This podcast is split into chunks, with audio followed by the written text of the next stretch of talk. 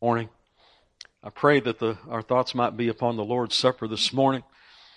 And I tell you, just let me add a little prayer before we even go any further. Heavenly Father, even now, I pray that you would prepare our hearts for what is coming in a few moments to receive the bread and the juice this morning and that it would be a reminder of what Christ has done in giving himself upon the cross. As the Lord prepare our hearts, even with this message, help us to see you, help us to see Christ. And it's in Christ's name I pray. Amen. As we've been working our way through the book of, of Romans, last Sunday we were in Romans, the second chapter, uh, in particular verses 1 uh, through 11 with a focus on the two different eternal outcomes and the two different groups of people that everybody on the face of the planet is in even right now. And so what I want to do uh, to, to lead up uh, to the Lord's Supper, you'll see how we're going to get there, I believe, in just a few moments. I want us to go back and read Romans 2 uh, let's pick up in verse 5 today. I'm going to read through verse 10. But in accordance with your hardness and your impenitent heart, you are treasuring up for yourself wrath in the day of wrath and revelation of the righteous judgment of God, who will render to each one according to his deeds eternal life to those who by patient continuance in doing good seek for glory, honor, and immortality, but to those who are self-seeking and do not obey the truth, but obey unrighteousness, indignation, and wrath, tribulation, and anguish on every soul of man who does evil, of the Jew first and also of the Greek, but glory, honor, and peace to everyone who works what is good, to the Jew first and also to the Greek.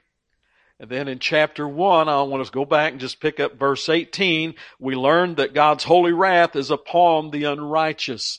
For the wrath of God is revealed from heaven against all ungodliness and unrighteousness of men who suppress the truth in unrighteousness. The truth of God and of His Word. Uh, the, the, His Word is nothing but foolishness to them. And so they regard it as such. And God's holy wrath is upon the unrighteous, the ones who practice sin. No repentance, no turning from sin, but a pattern of life that continually practices sin. And we also know that the judgment of God will be according to truth. What is truth? It is here in His Word according to this truth, the truth of God's Word, not the truth that some people are making up, not of a God that someone has made in, of their own likeness and their own image that they may worship an idol God. No, the one true God, the creator of all things, the Lord of the universe, Him and His truth. That is the one by which we will be judged according to His truth. Uh, in Romans 2, verse 2. But we know that the judgment, judgment of God is according to truth against those who practice such things. And you can go back and you can read that list. You know, the Apostle Paul many times had lists uh, within his uh, writings, and, and you can read that list of sins at the end of, of chapter 1. So God's judgment will be right. It will be just it will be perfect. It will be. Uh, each will receive their just reward based upon the truth of God and His Word. To the unrighteous, verse 8, chapter 2, verse 8. And this is all things we went over last week, but just a reminder. But to those who are self-seeking and do not obey the truth, but obey unrighteousness, indignation, and wrath tribulation and anguish on every soul of man who does evil of the Jew first and also the Greek. Indignation and wrath upon those who suppress the truth in unrighteousness, those who practice sin. God's wrath is toward them and remains upon them. In John 3, verse 36, he who believes in the Son has everlasting life. And he who does not believe the Son shall not see life, but the wrath of God abides on him. And here again, you see the two groups of people the believers, the unbelievers. Those who do not believe and shall not see life, but the wrath of God abides on them. And this, this wrath remains upon the unbeliever, the unrighteousness. And wrath signifies the strongest kind of anger. And so you see, when judgment time comes, it will mark the end of God's patience, the end of God's tolerance with unregenerate, unrepenting mankind, and His wrath will be poured out.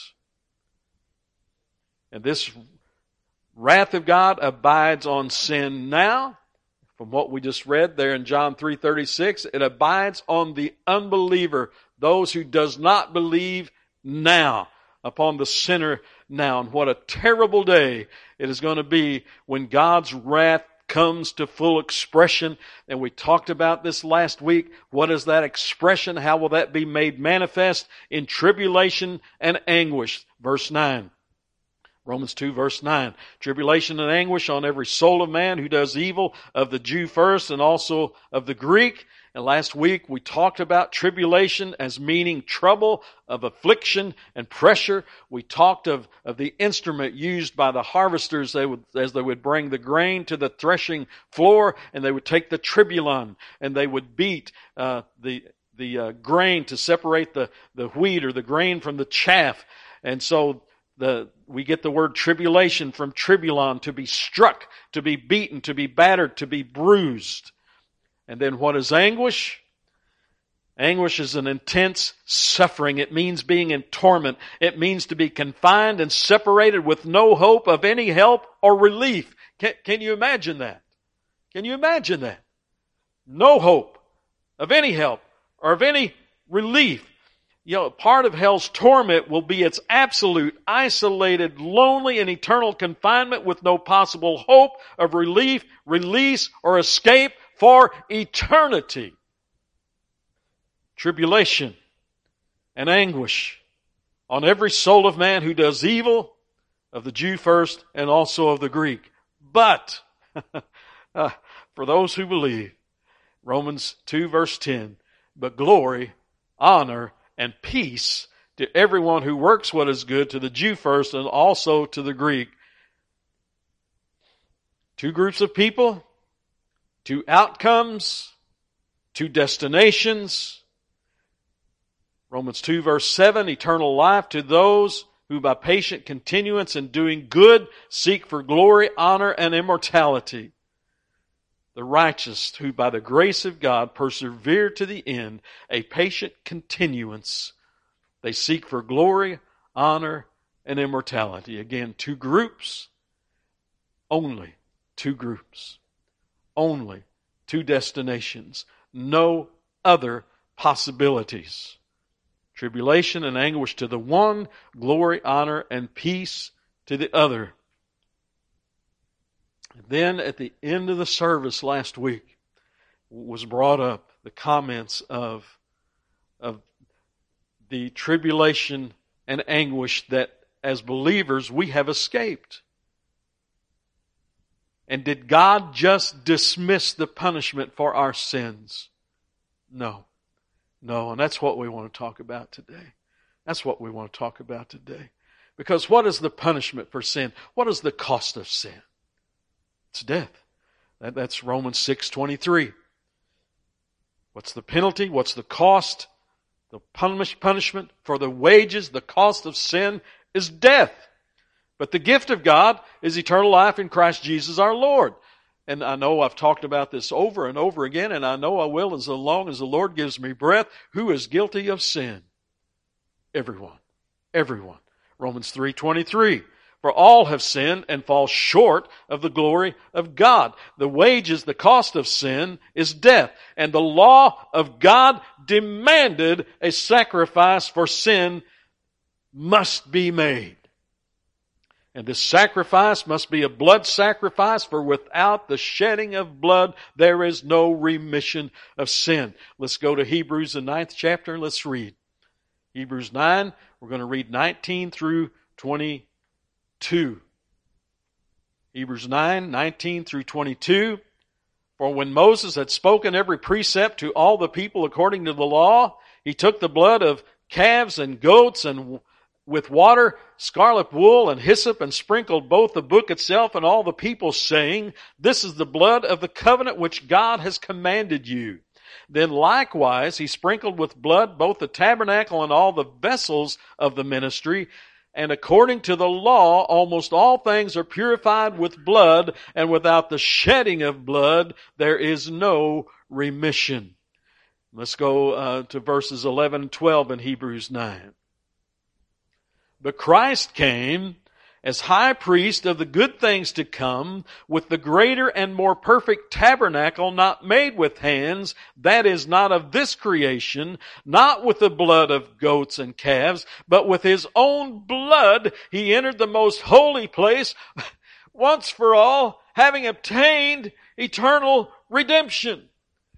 And again, if there's a passage of scripture that gets me, it's this, because what did the high priest do back in the Old Testament time? Once a year, what would they do? They would take the blood offering, the blood sacrifice. They would take it and go into the Holy of Holies, and they would pour it upon the mercy seat as a, an offering for sin for the people for that year. But Jesus came as our high priest. And our high priest went into the Holy of Holies behind the veil and he didn't offer the blood of bulls and goats, but he offered himself. The great high priest placed himself, his own blood upon the mercy seat. Can you imagine that? Christ, our high priest and sacrifice, is with his own blood upon the mercy seat. Let's go to Hebrews 10, verses 4 through 14. For it is not possible that the blood of bulls and goats could take away sin, sins. Therefore, when he, when Christ came into the world, he said, sacrifice and offerings you, God the Father, you did not desire, but a body you have prepared for me. In burnt offerings and sacrifices for sins, you had no pleasure. Then I said, behold, I have come. In the volume of the book, it is written of me to do your will, O God previously saying sacrifice and offering, burnt offerings and offerings for sin, you did not desire, nor had pleasure in them, which are offered according to the law. Then he said, Behold, I have come to do your will, O God. He takes away the first, that he may establish the second. He takes away the first uh, covenant, that he may establish the new covenant in his blood, you see. Verse nine, 10, by that we have been we have been sanctified through the offering of the body of Jesus Christ once for all.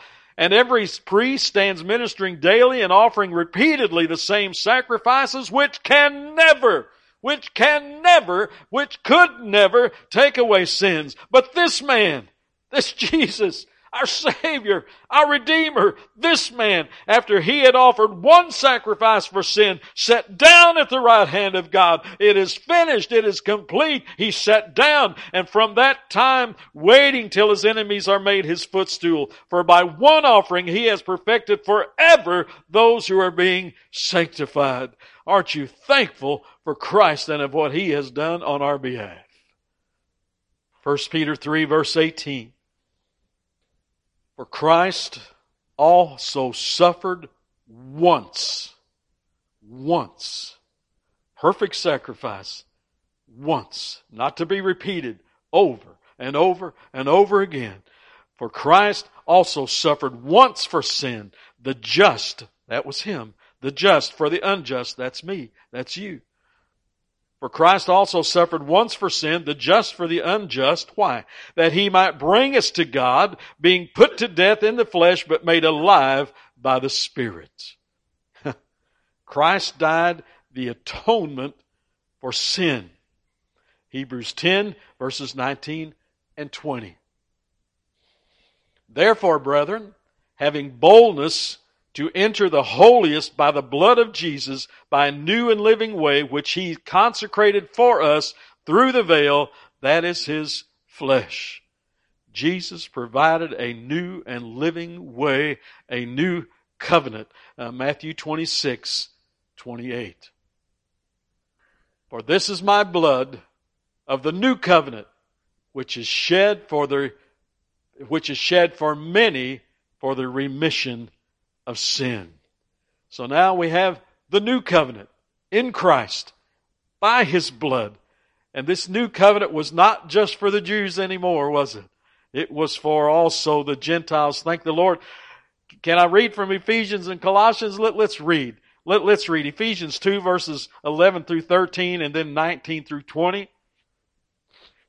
Therefore, remember that you, once Gentiles in the flesh, who were called uncircumcision by what is called the circumcision made in the flesh by hands, that at that time you were without Christ, being aliens from the commonwealth of Israel, and strangers from the covenants of promise, having no hope, and without God in the world, but now, in Christ Jesus, you who once were far, were far off have been brought near. How? How were we brought near, child of God? By the blood of Christ. Let's drop down now to verses 19 and 20. Now, therefore, you are no longer strangers and foreigners, but fellow citizens with the saints and members of the household of God, having been built on the foundation of the apostles and prophets, Christ Jesus himself being the chief cornerstone. Oh, it is Christ. What do we owe Christ? All to him I owe. All to him I owe. Let's go to Colossians 1 verses 13 and 14. He, the Lord, the He, has delivered us from the power of darkness and conveyed us into the kingdom of the Son of His love, in whom we have redemption through His blood, the forgiveness of sins. All the blood of Christ the blood of Christ that, that washes, what can wash away my sins? Nothing but the blood of Jesus. Uh, verses 19 through 22 in Colossians 1. For it pleased the Father that in Him, in His Son, all the fullness should dwell, and by Him, his son, to reconcile all things to himself, by him, whether things on earth or things in heaven, having made peace through the blood of his cross, and you, who once were alienated and enemies in your mind by wicked works, yet now he has reconciled in the body of his flesh through death. Why? Why? Why would he do this? Why would he do this? So that to present you, child of God, to present you holy and blameless and above reproach in his sight. The two groups, one will be presented before God the Father and receive what? Indignation, wrath. The other will stand before the Father clothed in a robe of righteousness, not of our own, but imputed righteousness from Christ because of what Christ has done. And what, what, what will we be presented as holy, blameless, and above reproach. Not of anything that we have done, but what He has done for us. We have been reconciled to God. We have been justified by His grace. Uh, let's go to Romans 3. Romans 3, let's read verses 19 through 25. Now we know that whatever the law says, it says to those who are under the law that every mouth may be stopped and all the world may become guilty before God. Now let me pause there for a minute. Why do we have the law? It, it, it reveals sin. It reveals sin. I, I didn't put it in there, but in, in Romans 7, 7, the apostle Paul says, what shall we say then? Is the law sin? Certainly not. On the contrary, I would not have known sin except through the law. The law is there, and we could go to Galatians, uh, third chapter, and it would talk about the law yet being our tutor that, that we might know sin. The law, thou shalt not. These things, uh, that, that we might know sin. And so we have the law so that all the world may become guilty before God. There is none righteous, no, not one. All have sinned and have fallen short of the glory of God. Uh, verse 20 now. Therefore, by the deeds of the law, no flesh will be justified in his sight, for by the law is the knowledge of sin. But now the righteousness of God apart from the law is revealed. How was it revealed? Through whom was it revealed? Through Jesus Christ. Being witnessed by the law and the prophets, even the righteousness of God through faith in Jesus Christ to all and on all who believe. How important is believing? It, it, it determines which group you're going to be in, doesn't it? Believer, unbeliever, righteous, unrighteous. Have you believed? Do you believe? Do you believe the gospel of Jesus Christ? For there is no difference, for all have sinned and fall short of the glory of God, being justified freely by His grace through the redemption that is in Christ Jesus, whom God set forth as a propitiation by His blood through faith to demonstrate His righteousness, because in His forbearance God had passed over the sins that were previously committed. Aren't you thankful for God's long suffering and patience? That when we were yet in our sin, He just didn't send fire from heaven to consume us.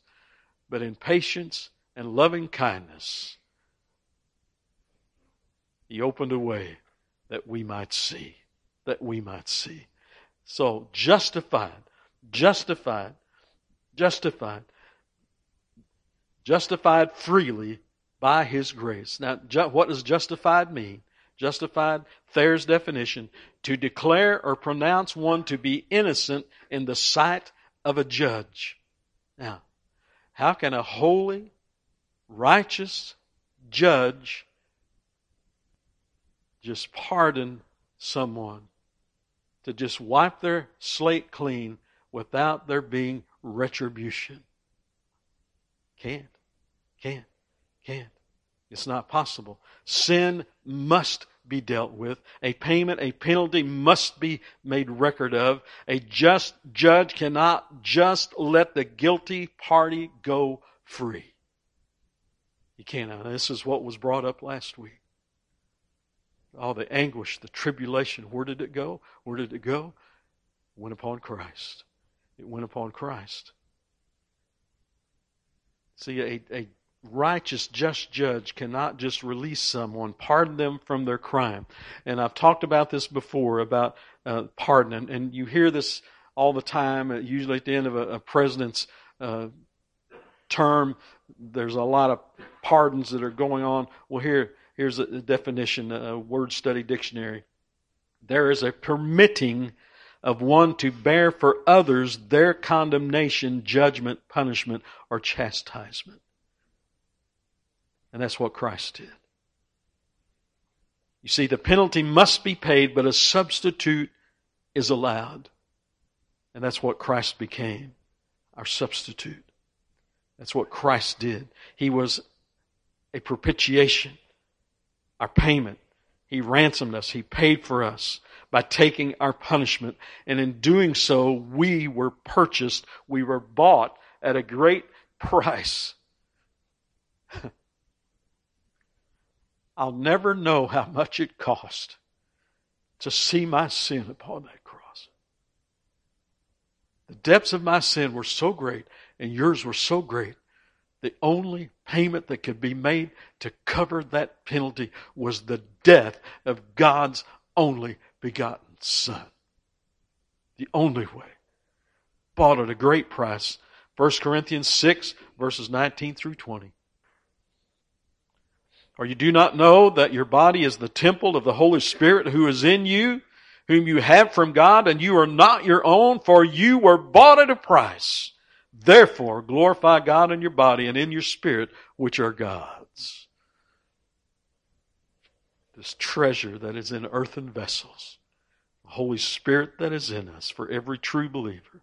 We have been purchased our debt of sin paid for by the blood of Christ. He became our substitute. He paid all our debt.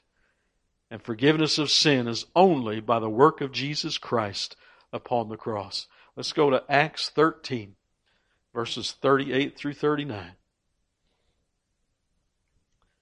Therefore, let it be known to you, brethren, that through this man, this Jesus, is preached to you the forgiveness of sin, and by him, and by Christ, Everyone who believes is justified from all things from which you could not be justified by the law of Moses. There is no other way to God the Father except through redemption and salvation through Jesus Christ. 2 uh, Corinthians 5, verse 21. For he, God the Father, made him, Jesus Christ, his only begotten Son, who knew no sin to be sin for us. Why? That we might become the righteousness of God in him. Jesus took upon himself the punishment for our sins. He bore the wrath, the anguish, the tribulation that should have been mine when he bled and died upon the cross. Let's go to Isaiah 53. Isaiah 53. Let's read verses, let, us read 3 through 11. Remember, this was written some 600 years before Christ was born. So here's the prophecy He is despised and rejected by men, a man of sorrows and acquainted with grief. And we hid, as it were, our faces from him. He was despised, and we did not esteem him. Surely he has borne our griefs and carried our sorrows. Yet we esteemed him stricken, smitten by God, and afflicted. But he was wounded for our transgressions. He was bruised for our iniquities. The chastisement for our peace was upon him, and by his stripes we are healed. All we like sheep have gone astray. We have turned every one to his own way. And the Lord has laid on him, on Christ, the iniquity of us all. He was oppressed and he was afflicted, yet he opened not his mouth. He was led as a lamb to the slaughter, and as a sheep before its shearers is silent, so he opened not his mouth. He was taken from prison and from judgment, and he, and who will declare his generation? For he was cut off from the land of the living. For the transgressions of my people he was stricken. And they made his grave among the wicked, but with the rich at his death because he had done no violence, nor was any deceit in his mouth. Yet it pleased the Lord to bruise him. Yet it pleased the Lord to bruise him. He has put him to grief. When you make his soul an offering for sin, he shall see his seed. He shall prolong his days, and the pleasure of the Lord shall prosper in his hand. He shall see the labor of his soul and be satisfied. By his knowledge, my righteous servant shall justify many, for he shall bear their iniquities of what Christ has done. Heavenly Father, we we, how can we cease from giving thanks for the gift of your only begotten Son? How, how can we cease from giving thanks for the obedience of Christ to do your will? For Him to go to the cross, for Him to become sin, for Him to take the wrath, the punishment, the anguish that was reserved for me, that He would bear it and in place cover us in a robe of righteousness. So, Lord, help us to never forget the depths of love. Help us to never forget what has been, done on our behalf.